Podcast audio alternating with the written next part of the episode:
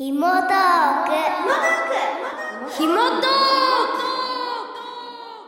こだわりの人生を送るゲストの思いをひもとく番組ひもトーク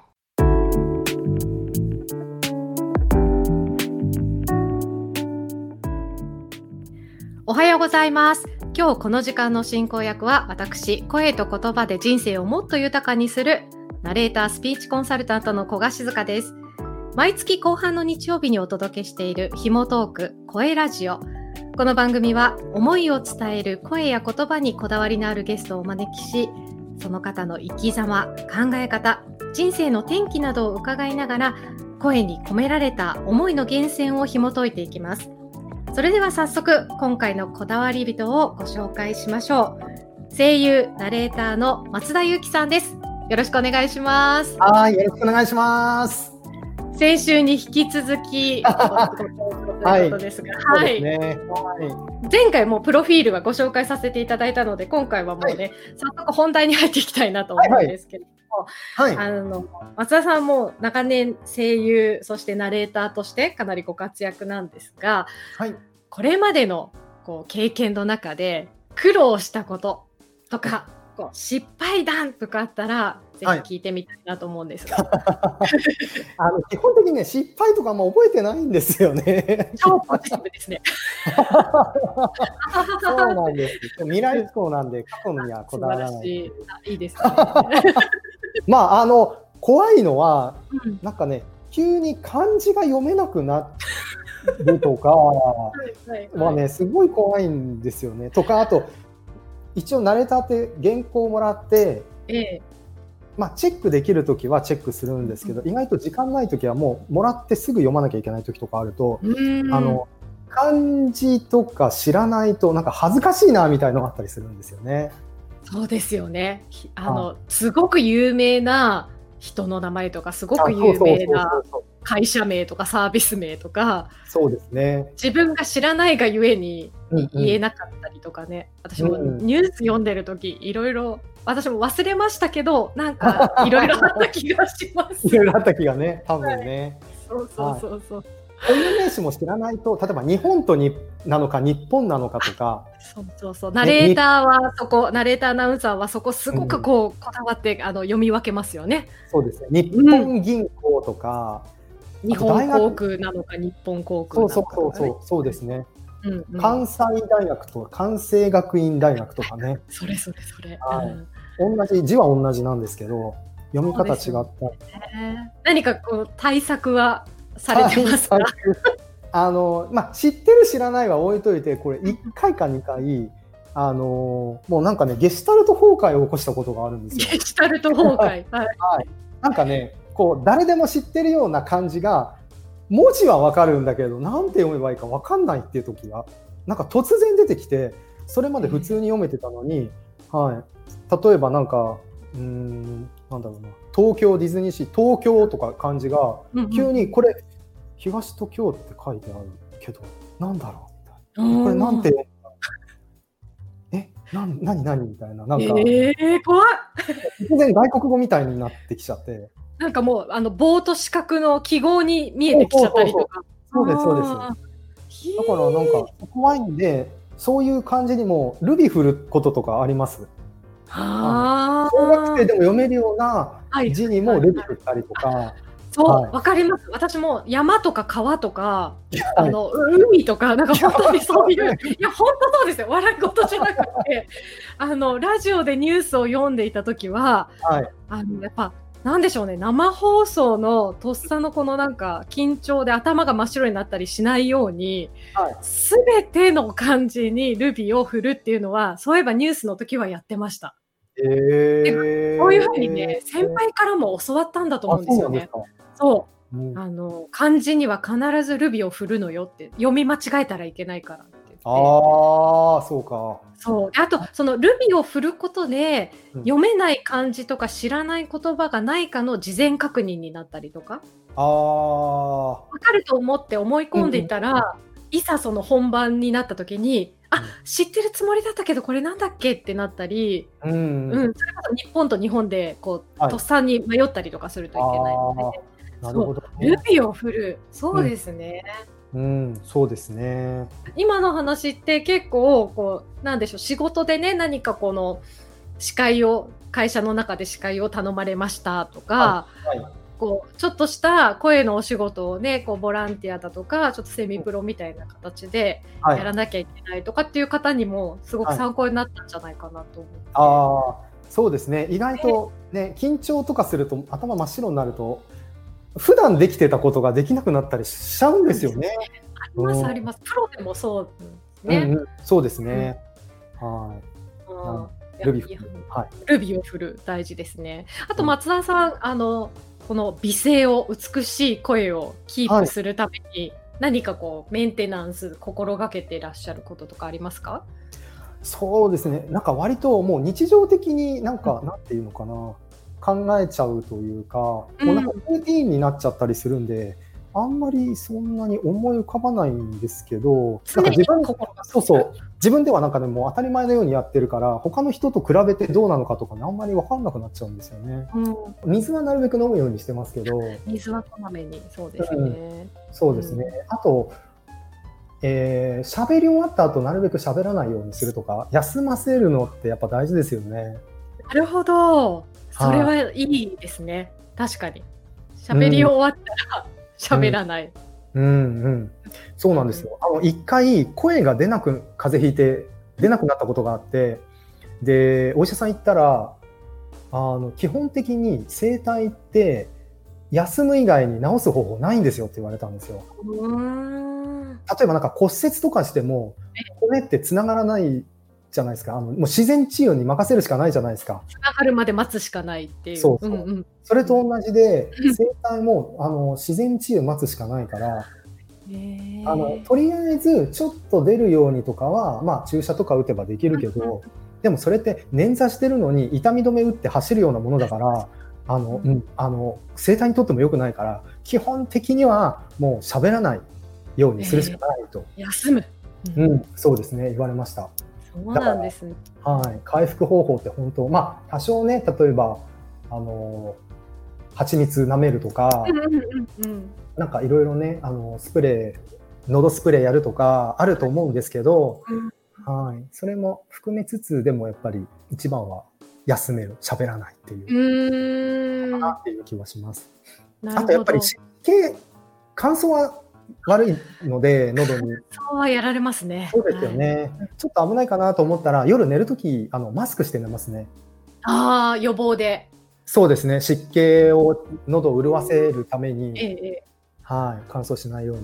今あのナレータースクールだとか、あの声優さん向けに講師の仕事もされてると思うんですけど、はい。まあ、前回もちょっと話しましたが私もあの10年ぐらい前にああのあ、はい。だから、はい、習ったこともあって、はい。今もねあの教えてらっしゃるんですよね。そうですね、はい、そこでもやってるし、いろいろ専門学校とか、うん、声優のスクールとかでもやったりしてます。あと、専修大学さんでも、はい。ええええ。おー。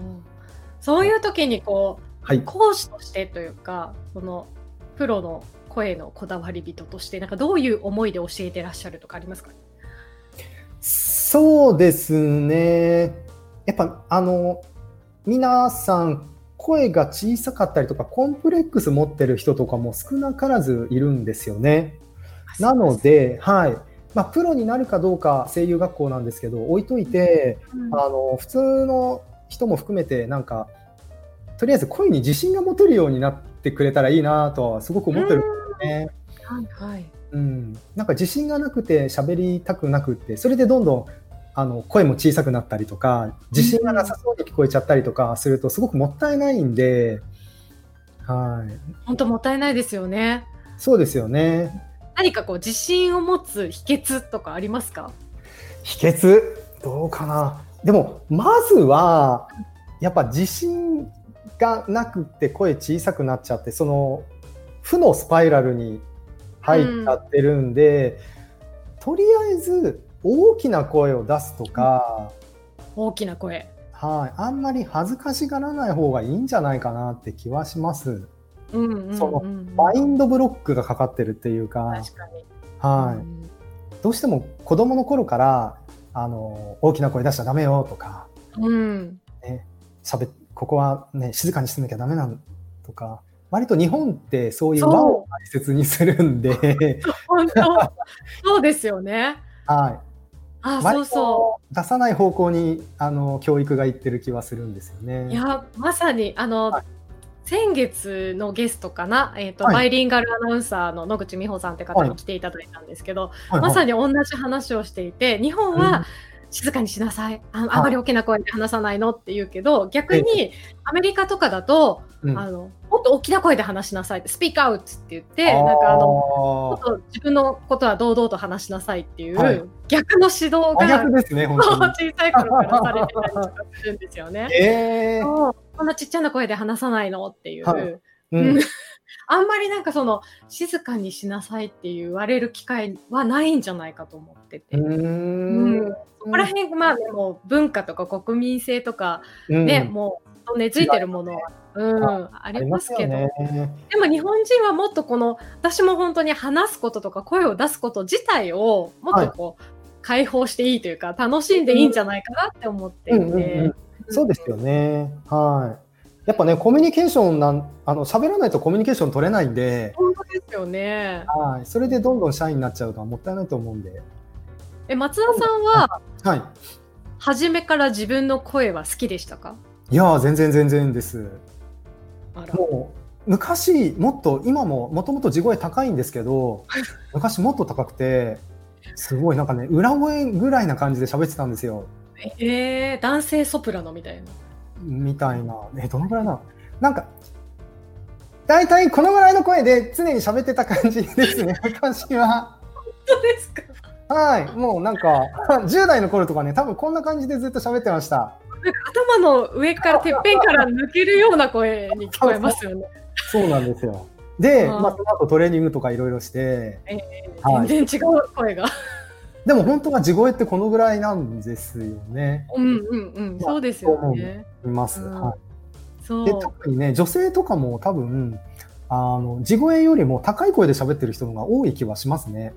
えー、そうですよね。なんでしょうね。それもまたこの日本文化って話に一括りしにしちゃうんですけど、うんうんこうなんか可愛い声とか女性は、なんて言うんでしょうね。こまあ印象がいいとかね。う、うん、高い声、可愛い声がもてはやされる文化のような気がしていて、うんね、また逆にアメリカとかでって話になっちゃうんですけど、うん。もっと低くて成熟した女性の声が信頼されると言われたりとかするのそうですよで。はい、うん。もっとこうね低い声もすごく魅力的なんだよっていうのは私も日本の特に女性には広めたいなって思って。ああああああうんそうですよね、そっちの方が説得力もありますよね。そうなんですよだってさっきの松田さんのあの、は10代の頃こんな声で話してましたみたいな声は全くなんかこう 本音感がないというかそうですよね。失礼なですけどいやでも本当本当そうなんですよ。ねえでも逆に言うとそのぐらいの声でも頑張ればあの低くできるってことなんですよね。このぐらいに。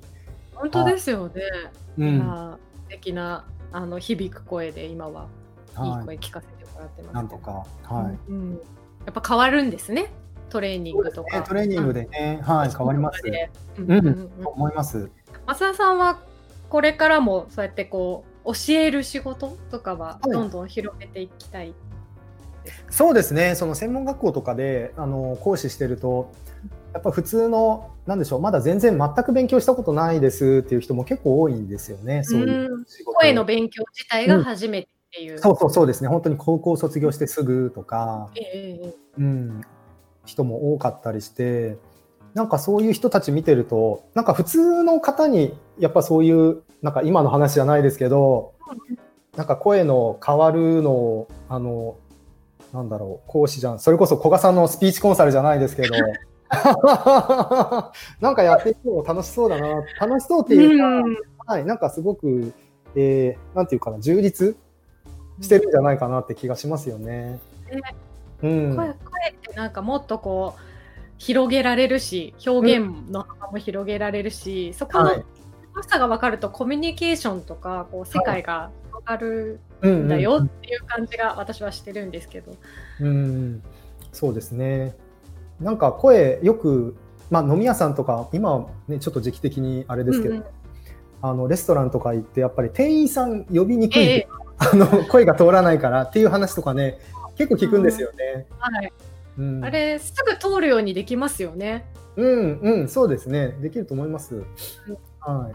私がよく、あの、やってみてっていうのは、はい。その店員さんの、うん。こう、目で見た距離が、まあ、例えば2メートル先に店員さんがいらっしゃるから、そのはい。2メートルに向かって、あの、お願いしますって言うと、やっぱ声ってこう、放物線上にこう、そこの店員さんの手前で落ちちゃったりとかする、うんうんうんうんうまく届かないと。